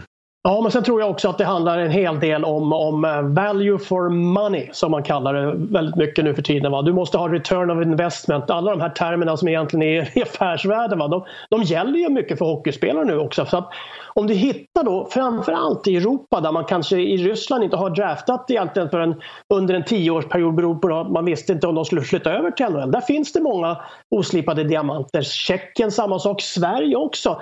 Där som han får spela mycket i underliggande divisioner och sen kommer upp. För att det man behöver i NHL nu när man betalar så enormt mycket stora pengar till de här stora stjärnskotten i rätt tidig ålder, Dreisaitl, McDavid eh, och, liknande, då måste du ha kompletterande spelare som är väldigt billiga men bra. Och då passar det bra att hitta 22, 23, 24, 25-åriga europeer eller nordamerikaner som harvar vidare i till exempel eh, WNCA som kan då fylla de där tomrummen. Och det är därför det finns en enorm uppsjö av scouter, agenter och framförallt också eh, scouter till agenter som åker och levererar bara namn, listor, eh, bios och allt vad det heter till klubbarna för att de ska ta titt på de här spelarna. För att det är en marknad där ute för den typen av spelare. Ja, det sätter stor press på eh, de här eh, scouterna och eh, som Erik var inne på i tidigare programmet så har Håkan Loob skrivit ett nytt kontrakt nu med sin klubb Calgary för att fortsätta det där scoutingarbetet. Susanne Sjögren har ringt upp Håkan Loob för att samtala om vad som har förändrats i scoutingverksamheten hos NHL-klubbarna de senaste tio åren. Nej, alltså jag tror att eh, man har ju avancerat framåt och man tar det mer och mer på allvar. Att, eh, framförallt om man tittar på Europa. Dels för att det har ju växt enormt mycket med antalet europeiska spelare i NHL. Vi pratar om att det är ju nästan, jag skulle säga det närmar sig 30 procent av alla spelarna kommer ju i princip från Europa. Så att eh, man tar det på allvar för den skull. Då. Så att eh, det blir ju att man blir eh, mer och mer eh, intresserad av att titta på antalet spelare. Det är inte, inte bara på de här äh, solklara som man draftar i första rundan utan även de här som är free agents och lite äldre, 25, 26, 27 år som kan få möjligheterna. Så det, det är ju lite annorlunda än vad det var förr. Mm. Vad är skillnaden där i att, att scouta just en ung spelare jämfört med en lite mer etablerad? Ja, den stora skillnaden är att en ung spelare den, den tittar du hela tiden på potential ju, i de olika kategorierna. Så att säga skridskoåkning, teknik, eh, fysik och allt sånt där. Men däremot tittar du på en 25-26-åring så ska ju det vara ganska utvecklat. Man, man, eh, man, givetvis så finns det hopp om utveckling men de ska ju vara mycket, mycket färdigare och man ska ju kunna göra bedömningen att de är om de är NHL, eh, så att säga, anpassade eller AHL eller vad man nu tror att de, de står för tillfället. Då, va? Men en ung spelare, är ju givetvis de flesta går ju mot att man tittar på NHL-möjligheten eh, och potentialen och man jobbar utifrån det. Då. Mm. Fredrik Händemark som är född eh, 93 signade ju med Sharks nu. Hur tycker du att marknaden ser ut för just de här lite äldre odraftade spelarna?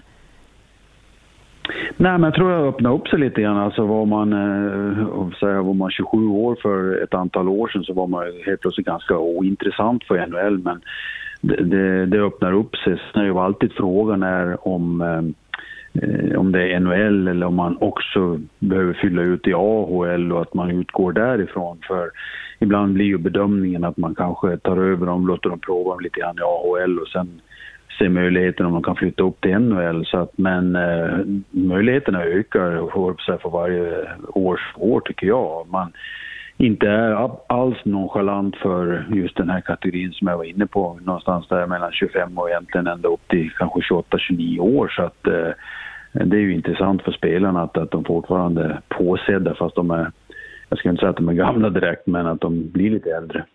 Du, avslutningsvis, är man en eh, lovande målglad spelare på väg över så får man ju den eviga frågan som vem som ska skjuta 50 mål eller fler och ta, in, ta sig in i Lobklubben. Det verkar ju omöjligt. ja, det har, det har gått några år sedan det hände, så det, det, jag vet inte om det är möjligt. Nej, skämt åsido, men eh, vi har ju några stycken som är eh, jätte, jätte duktiga och som spelar där borta idag med Filip Forsberg och givetvis eh, eh, Mr Pettersson i Vancouver. Så att det, det, det kommer ju komma någon här ganska snart. Och nu tycker jag att hockeyn börjar öppna upp sig lite grann och vi ser lite större resultat och 7-2 och 6-3 och så vidare. Vilket gör ju att det kommer ju liksom att bli höga poäng på vissa spelare och framförallt mål också. Så att, eh, och det, det låter kanske alltså, som att jag nästan sitter där och ljuger men det är klart det skulle vara jättekul om en svensk spelare skulle kunna göra 50 mål igen. Håkan Loob alltså, han får läsa in en ljudbok. Man kan lyssna hur länge som helst på den här gotlänningen. Det var din chef tidigare också, Erik. Men visst är det spännande det han pratar om det här, hur man riktar blickarna, som ni båda var inne på också, mot lite äldre spelare. Hur tror du det kommer påverka marknaden, Erik? Ja, det kommer fortsätta precis som Håkan sa att man vill hitta en moslipade eller man vill hitta i det här fallet slipade diamanter som till en billig peng kan ändå färga in och göra skillnad i lagbyggena där man nu i NHL betalar enorma summor pengar till fyra, fem spelare. Sen ska ju resten vara lite mer utfyllnad och det är där man kan fynda i Europa som Håkan med sin falkblick. Jag skrattar. Har man vunnit guld tillsammans då har man ju ett band som, som lever livet ut och Håkan är ju enormt hockeysmart så det är bara att gratulera Calgary. Han kommer att, att fynda här i Europa garanterat för att göra Calgary kanske till ett Stanley Cup-lag igen. De vann ju senast 89 Stanley Cup. Men om man tittar på respekten för en spelare då som... Eh... En, en, eh, ja. Ja, jag, jag bara tänkte bara lägga till en liten passus där. Alltså någon, någon eh, som egentligen symboliserar rätt så bra den här trenden. Då, det är ju faktiskt eh, eh, Mats Hallin som har tagit över väldigt mycket skickliga både svenska eh, oslipade diamanter och eh, lite äldre tjeckiska spelare. Rutta, eh, nu, nu, tog de ju över eh, Kubalek till exempel till, till eh, Chicago. De, så de har verkligen satt det här i system just beroende på att Kane och Taves har så jäkla bra betalt va, så att de har inte råd med mm. annat. Men just det Håkan, om man inte har blivit draftad jämfört om man har blivit draftad, hur, viktigt är det för statusen tror du i NHL att man har det på sitt CV, att man har gått relativt tidigt i en draft? Alltså, går i första rundan är det viktigt för att då får du signing direkt och du får signing bonus och du får ditt maxavtal direkt. Så sagt. Så att, av, den, av den eh, anledningen så är det viktigt. Men när du kommer ner till 30, 40 plats, alltså andra, tredje rundan, fjärde rundan, då vet alla som är i den här branschen att det är lite som att hitta nålen i en höstack. Eller så kan man säga så är det så att du vet egentligen inte riktigt vad du får. Du hoppas och du tror, men du vet inte. Och sen ju längre du kommer ner till sjunde rundan, självklart då, då, då förändras procentenheterna så att säga, vad du, vad, du, vad du vet, vad du tror och vad du hoppas. Men det, Henrik Zetterberg var inte han vald sist av alla i hela draften. Eh, Lundqvist var väl också i, i den momentet. så att var vald sen eller inte draftad är inte så stor skillnad och du kan eh, fortfarande dra dig till NHL på det. Ja, sannerligen. Och eh, nu säger vi lite sådär också, ni har snackat ihop er då, för ni är väl lite avundsjuka på er expertkollega Rickard Wallin som ju faktiskt eh, blev draftad 1998 som nummer 160 av Phoenix och eh, fick han sitt namn uppläst där, Rickard Wallin. Och vad minns du av det, Rickard? Ja, vad minns jag av det? Jag minns att jag först trodde att jag hade gått i draften tidigare eh, till Anaheim om jag inte minns fel faktiskt. Som, eh, det visade sig, på den här tiden var inte uppdateringarna lika snabba på, på internet som jag följde det här hemifrån eftersom jag visste att jag inte skulle gå i, i början av, eh, av draften. Men eh, jag trodde att jag blivit draftad till Anaheim. Eh, det visade sig att det var min namne Viktor Wallin som hade gått dit. Så då var jag lite besviken ett tag. Eh, riktigt ledsen faktiskt att jag inte hade gått. Men Eh, det gick ju vägen lite senare i alla fall och jag fick eh, en tröja på posten eh, men inget telefonsamtal sådär utan det var mer att man, man kunde läsa sig till att de, de hade valt mig där. Så det, var, det är väl det jag minns. Men du, vad var nästa steg efter det där? Då? Vad hände? Jag träffade någon av deras representanter på framförallt juniorlandslagsturneringar och sådär och hade väl lite kontakt den vägen. Sen får man alltid ett sånt där qualifying offer eh, varje sommar. Jag trodde att va, ska de erbjuda mig ett eh, NHL-kontrakt redan första gången jag damp ner och varit väldigt imponerad. Men eh, riktigt så, det var ju liksom lite så här, för att behålla rättigheter och sånt om jag minns rätt. Eh, och, och eh, just med Phoenix så, så var inte kontakterna så där jätteintensiva för mig. Men jag blev ju faktiskt bortbytt också innan det blev dags för mig att åka över till, till Minnesota och det var väl ännu mer eh, chockerande egentligen för mig och då blev jag liksom eh, lite uppflyttad i hierarkin för eh, går man som jag i sjätte rundan så eh, det är ju mer en, en chansning, så, så är det ju. Men hur viktigt är det att bli draftad som du ser det i dina ögon? Det är klart att det, det är viktigt men eh, det, det, slutar ju inte då. Ehm, det är väl lite grann som med TV-pucken också kan jag tycka att alla gör för stor grej av det där. Det är klart att eh, det är ju bra att vara med i TV-pucken och göra bra ifrån sig där men det är ju vad man gör från det och det är vad man gör efter man har blivit draftad som, som räknas på något sätt. Eh, om man inte går tidigt, alltså går man i första rundan eh, då blir det ju extremt mycket prestige att alla som har satsat det här eh, tidiga draftvalet och lagt ner allt det här arbetet att den spelaren ska lyckas. Så de spelarna som går i första rundan, lite lite andra också för den delen som, som går tidigt, alltså de, de får ju flera chanser när det väl blir dags. Eh, så är det ju bara. Det, det vet alla som har varit där borta att det är väldigt, väldigt mycket politik just när det gäller draftvalen. Men om man tittar nu då på eh, draften som vi inte vet när och om den blir av då, men du följer ju allt väldigt noggrant under junior-VM i våra kanaler också. Vad ser du framför dig när det gäller de som ska draftas eh, den här gången? Ja, det är ju Lafreniere-draften i år, eh, vilket gör att den, den var ju framåtsedd väldigt, väldigt mycket och det har ju varit spännande med, med just vid junior-VM där. Vem skulle få vinna lotteriet och få, få drafta Lafreniere? Nu blir det ju ännu mer komplicerat än så. Eh, och vi vet ju inte riktigt i vilken form och hur man beslutar sig för att göra eh, när det väl kommer till draften eller när draften går. Men det är klart att han kommer gå som nummer ett i alla fall. Eh, men det, det blir ett ännu mer speciellt år och som jag sa, allt det här jobbet som läggs ner bakom blir ju ännu svårare att analysera allting eftersom säsongen avslutades tidigt också. Så, men helt klart är ju att spelarna är ju väldigt, väldigt ordentligt kartlagda men det blir ju mer slumpmässigt vart man får välja nu när Ehm, det kommer avgöras mer tätt in på draften, exakt var, var i man får, får drafta. Så att, eh, eh det, det, är en ganska bred draft ändå mot eh, de senaste, de senaste åren och det finns en hel del godbitar att välja mellan. Men, men de här jobben, alltså toppspelarna, de, de blir ju ganska självklara varje årgång. I alla fall när det finns lite att välja på. Och nitlotterna är inte så jättemånga i början utan det är ju också vad man gör med de här sena draftvalen. De som har varit riktigt skickliga att drafta som till exempel eh, Detroit Red Wings som har hittat eh, alltså Pavel Datsuk och Henrik Zetterberg, Håkan Andersson där har varit helt fantastiska och det var en av anledningarna till att de, de höll sig i toppen så pass länge som de gjorde. Så det gäller ju liksom både att pricka rätt med spelare för organisationen tidigt här. Det blir ju mer en taktisk fråga mm. och sen även kunna hitta de här guldbitarna längre ner. Har du någon sån här favoritdraftad spelare som har slagit sig fram lite i skymundan? Ja, men det, eh, när jag fick veta att du skulle prata om draften här så, så skickade du den frågan till mig om jag hade någon favorit. Och jag har faktiskt en favoritdraft. En, en lite så komisk kombination som jag tycker eh, med några år på nacken. 2005. Sidney Crosby gick som nummer ett. Vet du vem som gick sist i draften? Ja, jag vet nog faktiskt det. Det är, kanske jag förstör din historia, men var, var det inte Patrik Hörnqvist? Eller? Jo, exakt. Eh, jag la ju upp den fint för dig där. Och det är lite komiskt för att eh, eh, de har ju spelat ihop. De spelar i samma kedja, vunnit Stanley Cup tillsammans och, och eh, kommer från lite olika världar sett till draftdagen där. Eh, så ehm, man ska liksom inte ge upp bara för att man går sent eller för att man inte blir draftad alls, utan det är ju vad man gör från det. Ehm, Hockeyvärlden har många vägar till toppen och, och, båda har ju nått dit. Så det är lite så här häftig draft eh, sett till eh, hur det började och, och hur, ja, inte slutade, men hur det är i nuläget i alla fall med två spelare som har haft magiska karriärer. Även om man inte ska jämföra dem som hockeyspelare så har de ändå tagit sig till toppen, verkligen båda två. Ja, och fått lyfta Stanley Cup-bucklan tillsammans två gånger också. Vi är ja. glada att vi har draftat dig Rickard. Vi kommer se mer av dig nästa vecka också. Sköt om dig så länge. Tack detsamma. Han hade jag faktiskt ingen koll på att det, det var ett annat lag han trodde han hade blivit klar för Erik. Visste du om det? jag tror han har berättat det på någon fest någon gång, någon guldfest om, om Viktor Wallin. Men, men Rickard, två, eh, han spelar ju i, minnes, han spelar i Toronto framförallt i hockeyns mecka.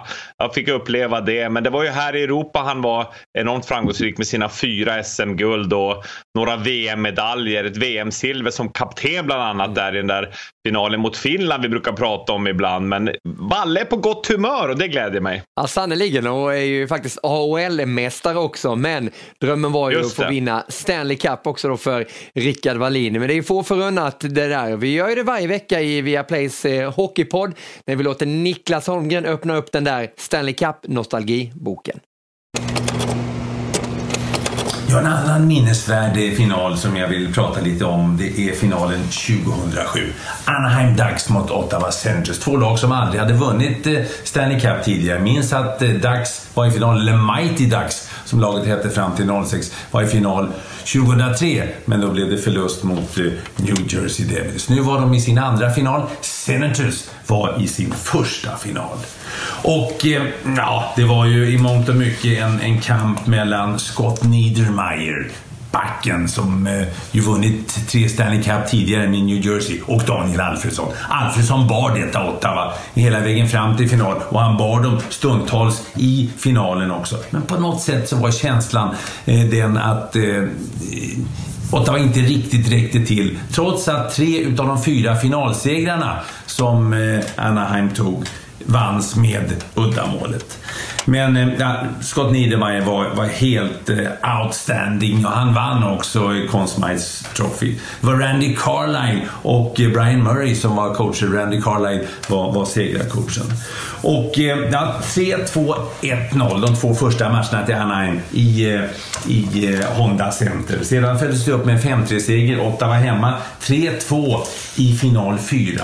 Och där, med fem sekunder kvar utav den andra perioden, blir Daniel Alfredsson så frustrerad. Så han skjuter pucken, ett slagskott på Scott Niedermayer i mittzon eh, och träffar honom och det blir ett himla rabalder. Alfredsson eh, tyckte själv, eller sa själv att det inte var meningen, men jag tror eh, Daniel så här 13 år senare kan erkänna att han, han, blev, han blev så frustrerad så han försökte skjuta ner kaptenen i det andra laget. Eh, Chris Pronger spelade fult, eh, minns eh, att han blev avstängd för en armbågstackling på, på eh, Dean McAmmond. Sen, ja 4-1 i matcher alltså. Den avgörande matchen eh, 6 juni 2007 i Honda Center slutade 6-2. Och Anaheim blev det första laget förresten från Kalifornien att vinna Stanley Cup. Vi fick ytterligare eh, en svensk Stanley Cup-vinnare. Samuel Paulsson, den hockeystarke centern från Ånge IK, vann Stanley Cup. Han var förresten den spelare som tacklade mest under slutspelet 2007. Men framför allt så fick Teemu Selänne jubla. The Finish Flash, som då var inne på sin fjortonde säsong. Ni vet han som fortfarande har rookie-rekordet. 76 mål, 132 poäng totalt från säsongen 92-93 med Winnipeg Jets. Han fick jubla, han också. Eh, och, och det var han väl värd. Sen fortsatte ju Teemu Selänne att spela år efter år, så det blev ju 21 säsonger totalt för, för eh, den finske blixten. Men som sagt, eh, inget tu tal om saken att eh, det var Anaheim som var det absolut eh, bästa laget. Och, och eh, ja, Alfredsson var den som lös i, i Ottawa. Men som sagt, till slut blev han så frustrerad så han, så han började skjuta pucken på motståndarna. Seger alltså för Dax som blev det första laget från Kalifornien att vinna Stanley Cup. Tack för den historielektionen Niklas Holmgren. Eh, första och enda titeln för Anaheim det här. Ottawa väntar ju på sin första. Vad minns du av den där finalen Håkan? Ja, var det inte här som eh, Alfredsson förutom att, att träffa eh, Scott Niedermayer och träffade mål jävligt ofta. Gjorde han inte en eh, 14 mål eller sånt där i det här slutspelet? Jag tror han nästan vann skytteligan va? Eh, han var fantastiskt bra i alla fall och, och som sagt då är det här eh, det var väl det här mästerskapet eller den här Stanley Cup-finalen det var när det var Alfie, Alfie, Alfie och stående ovationer i, hemma i eh, Ottawa tror jag hela tiden. Varenda han fick pucken alltså. Så att det var ju här han riktigt fick det där grundmurade eh, folkkära i, som han är i Ottawa. Mm, ingen titel blev det när det gäller Stanley Cup då för Daniel Alfredsson, men en eh, väldigt framgångsrik och fin karriär. Tre andra spelare som jagar sin första Stanley Cup-titel, det är ju Klebom, Marcus Johansson och Jonas Brodin. Vi har ju träffat dem tidigare. Nu ska de få tävla i Viaplays hockeyquiz där tävlingsledaren som vanligt heter Jonathan Lindqvist. Eh, jag brukar alltid innan man drar igång här ha en liten favorittippning. Eh, så jag är väldigt sugen på att höra här nu vilka, vem ni tror på. Är det någon som tror på sig själv?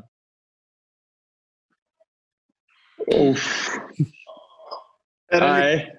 Jag, jag får nog rösta på Kleva, ja. Ja, Jag tänkte säga Mackan, ja, men är det Värmlandsfrågor så kanske man ligger bättre till. Jag, Ja, jag röstar också på Kleva där tror jag.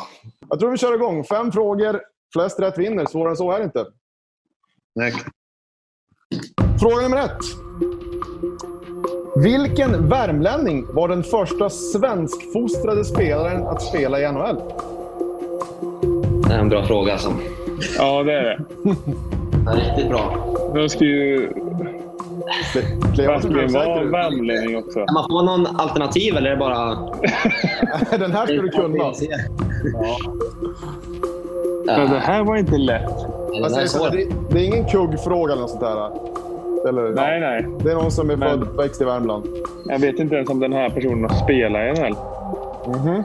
Brodin, har du något, vill du ha något eller ska du pa- äh, passa? Jag tror fan jag får passa på den alltså.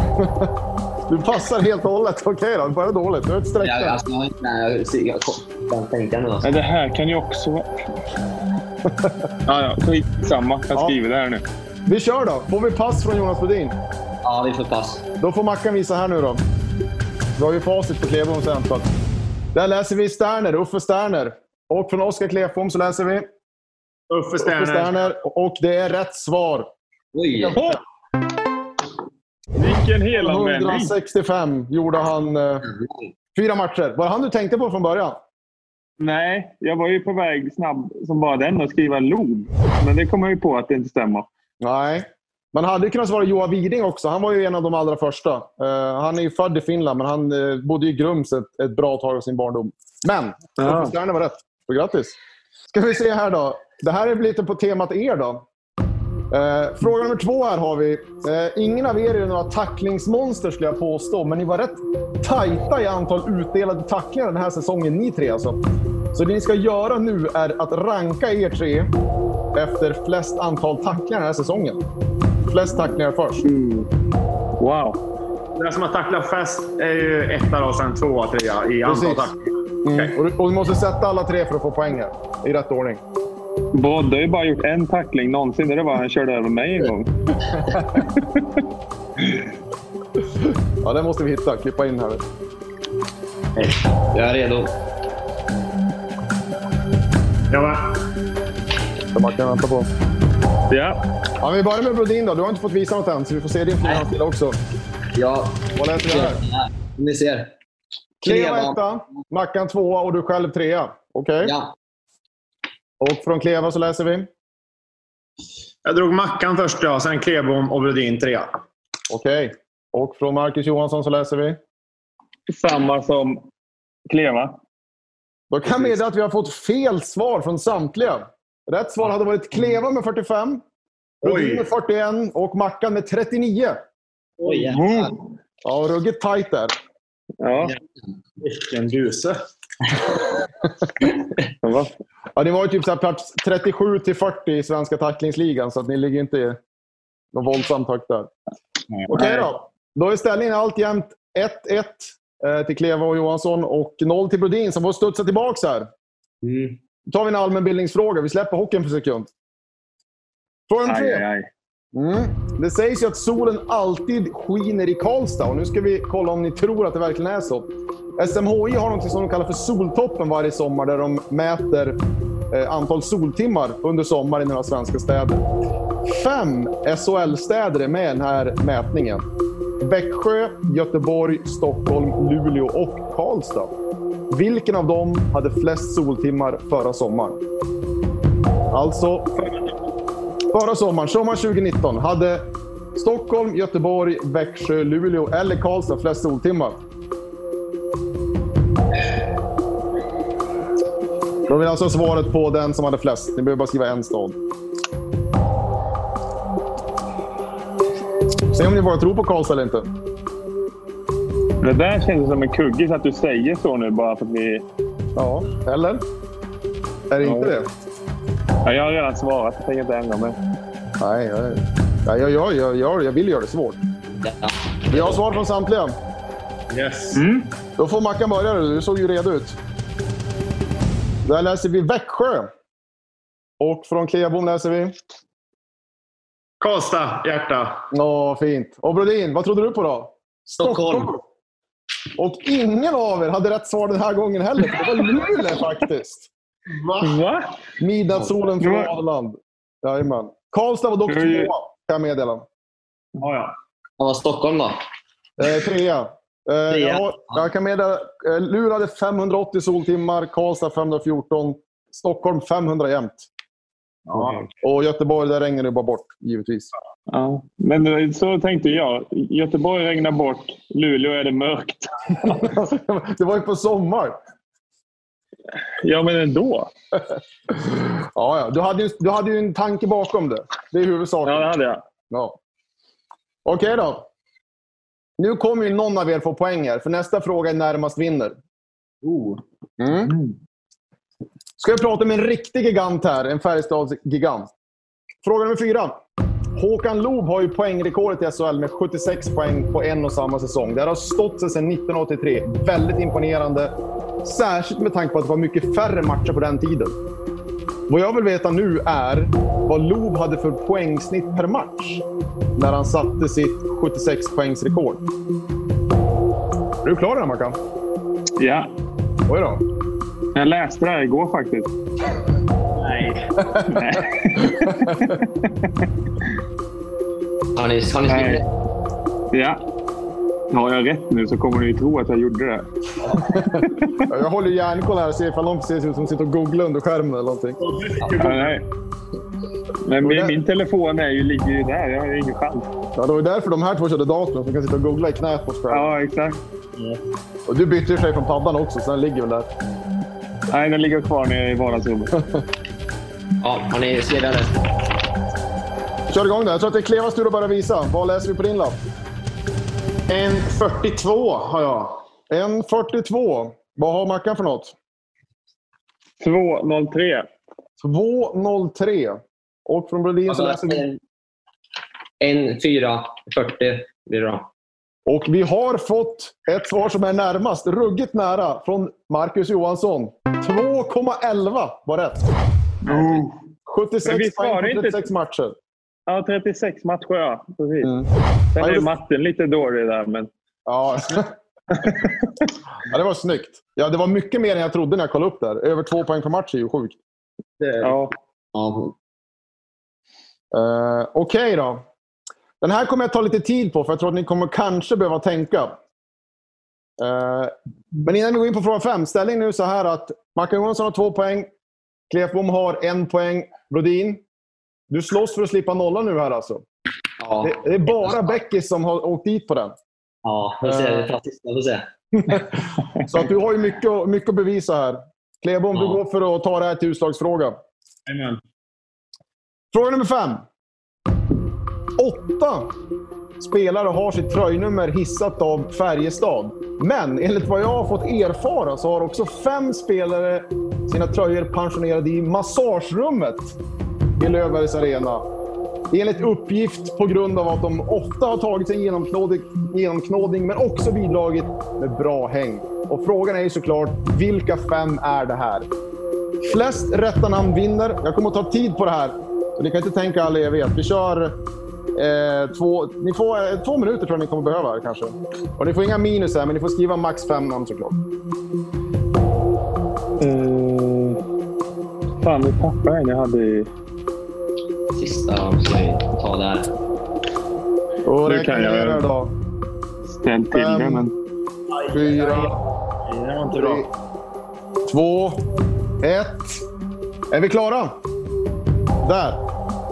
Det var inte bra alltså. Ja. Riktig chansning på sista. Ja, okej då. Spännande att se här då. Eh, jag tror vi börjar här med Brodina som har pressen på sig. Det här är lite orättvist, för du måste ju faktiskt ha minst lika många rätt som de här andra för att slippa nollan. Men vi börjar med dig. Se vilka namn du har. Ja, jag kör. Ser du? Valle. Ja, där har vi ett rätt. Rickard Wallin stämmer. Micke Johansson stämmer. Sen läser vi- Nygga. Ja. Sen Nygga var fel. Dick och Radek Hammer. David Kammer. Vi upprepar så här. Rickard Wallin, Micke Johansson var rätt. Radek Hammer var fel. Magnus Nygren var fel. Dick Axelsson var lite förvånande fel. Det trodde jag också. Vad ni ser här. Jag har Micke Johansson, Jörgen Jönsson, Ari Wallin, Peter Nordström och Marius Holtet. Och där kan meddela att vi bara hade ett rätt i Micke Johansson. Så Brodin är i fararsätet här.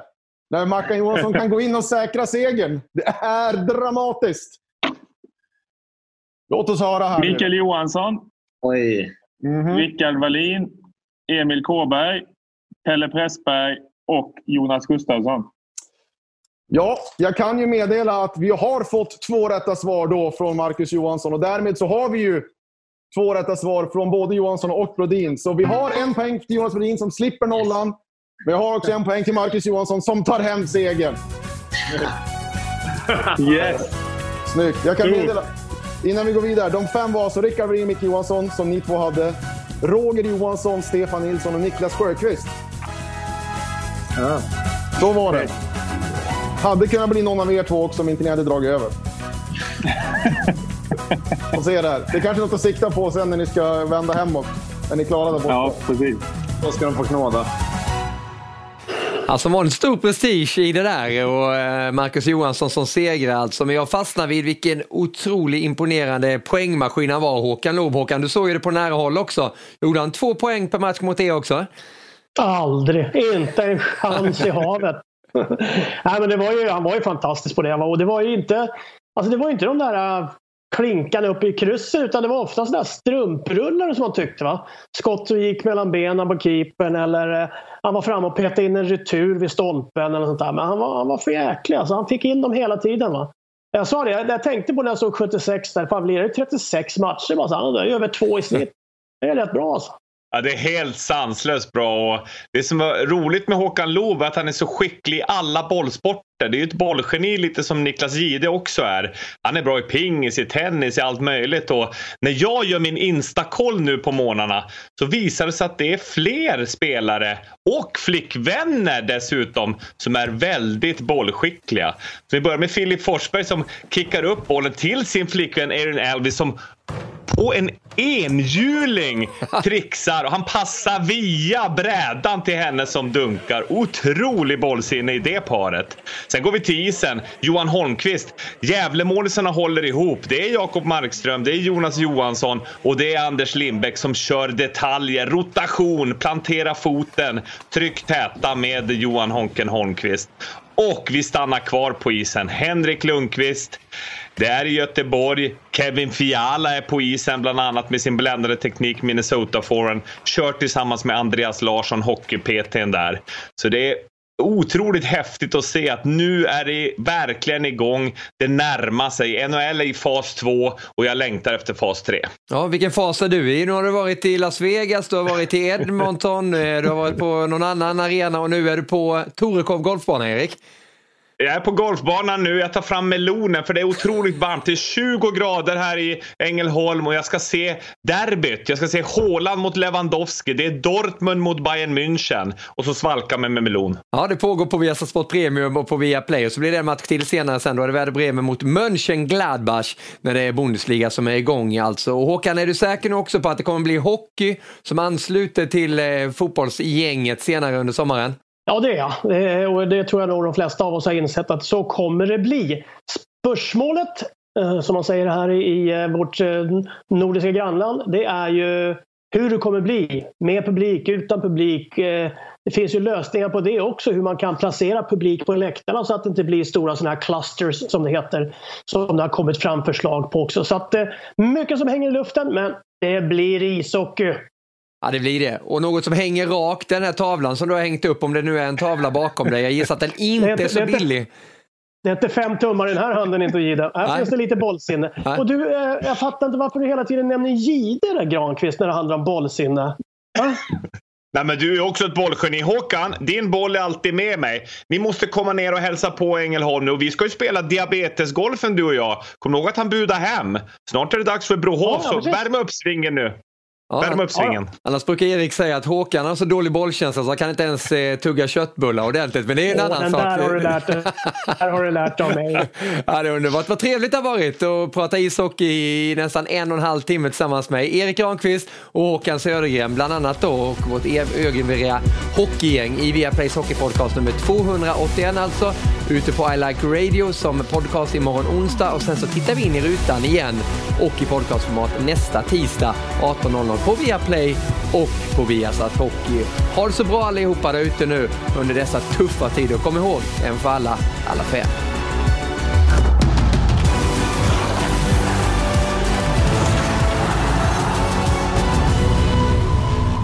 Produceras av I Like Radio. I like radio. Ever catch yourself eating the same flavorless dinner three days in a row? Dreaming of something better? Well, HelloFresh is your guilt-free dream come true, baby. It's me, Kiki Palmer. Let's wake up those taste buds with hot, juicy pecan-crusted chicken or garlic butter shrimp scampi. Mm. Hello Fresh. Stop dreaming of all the delicious possibilities and dig in at HelloFresh.com. Let's get this dinner party started.